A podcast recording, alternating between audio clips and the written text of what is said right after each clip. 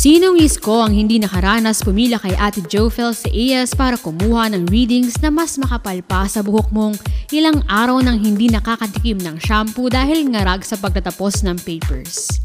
Sino ang hindi nakaranas na maghagilap ng samplex para sa math, physics at philo subjects para maisalba ang standing sa SEM? Sino ang nag-share ng memes and lucky dogos all over Facebook tuwing enlistment to land with the best profs in town? And at the end of the SEM, we all ask the universe for the grades that we deserve.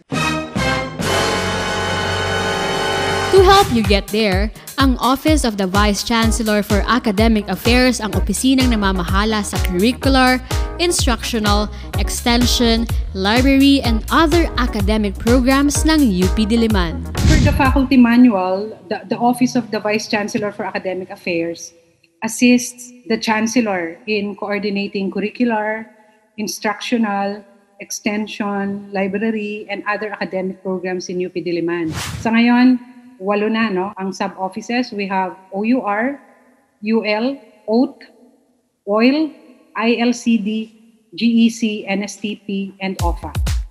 In your UP journey, pandemic or no pandemic, making sure that every ISCO in ISCA has access to information, resources, and other reliable reference materials is the University Library. Our university library aims to provide an open, accessible, and engaging studying space to support individual and collaborative learning and uh, a creative and critical thinking experience. No? Maraming libraries sa UP na may kanya-kanyang malalawak na collections, including your own college. At lahat ng ito ay maaari mong ma-experience through the Resource Discovery Tool to Class. Nasa database na ito ang milyon-milyong print and electronic resources available in the different libraries across the UP system. Ang University Virtual Learning Environment o UVLE naman ang homegrown learning management system ng UP that allows students and teachers to design, create, and cultivate their online learning spaces. And of course, ang best friend natin sa mga panahong we need our desired classes o pag nag-aabang tayo ng grades, ang Computerized Registration System o CRS. Aside sa pag-enlist ng classes, dito rin tayo pwede mag-apply ng tuition loan, leave of absence, o drop ng klase. All done completely virtually.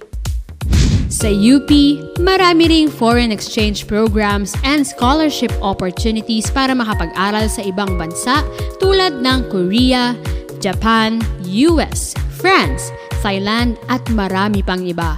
And this is through the Office of International Linkages Diliman.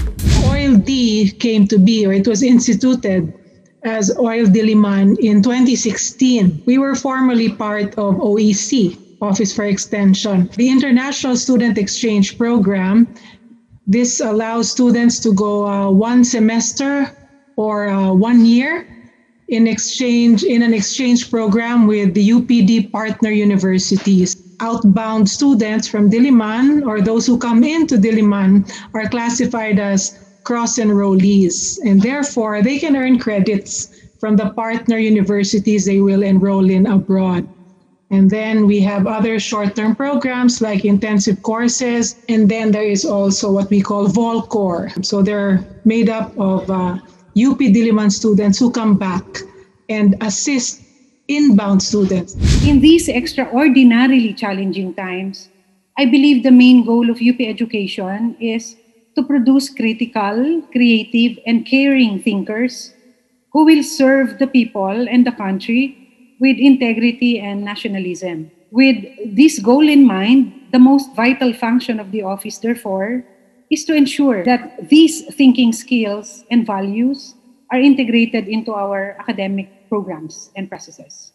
At kung mag-struggle ka man sa academic learning, may designated office din ng UP para umalalay sa'yo. As mandated by the UP Board of Regents in 1997, bawat UP campus ay dapat mayroong Learning Resource Centers or LRCs to provide academic assistance for students. It also encourages volunteerism through its peer mentorship program, ISCO para sa ISCO. Ang pinaka-flagship uh, service ng DLRC would be the tutorial services.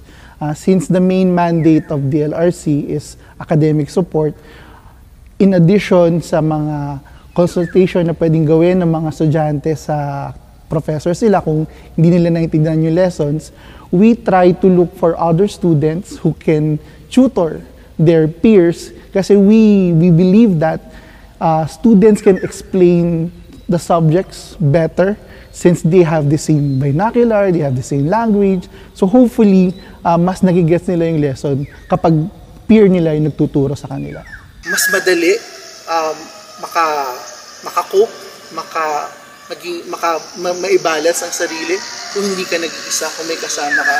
And we hope that DLRC can provide that space Since UP is a research university, para matiyak that we get to enhance our research and development programs, full support tayo ng UP Office of the Vice Chancellor for Research and Development dyan. UP publishes our scholars' research and creative output and funds them. The office mainly um, manages all the research inside uh, UP Diliman and as well as process all the papers that come in from externally funded projects. No? meaning projects that are funded by external agencies, government, and non-government. And we also disseminate information about uh, UP Diliman-based research and also extension work. Before the pandemic, we used to go around UP. Um, we talk about uh, how to do research, how to publish, um, how to uh, ethically do research, and how to protect um, intellectual property that are products of, of uh, your individual research. We have a number of publications as well.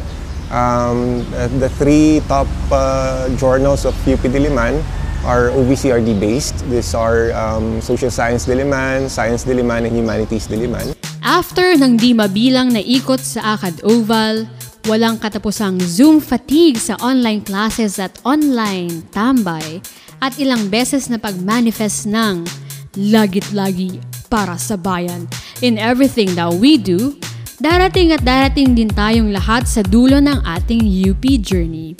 Wearing the sablay against the stretch of sunflowers, but remember, bawal pitasin, our heads held high knowing that ultimately, for all of our academic achievements, our honor and excellence are most meaningful and valuable when we give them in service of the people. It's our mandate as a national university is really uh, part of our existence. That's why it's really important for us to protect our academic freedom right now when it's being threatened.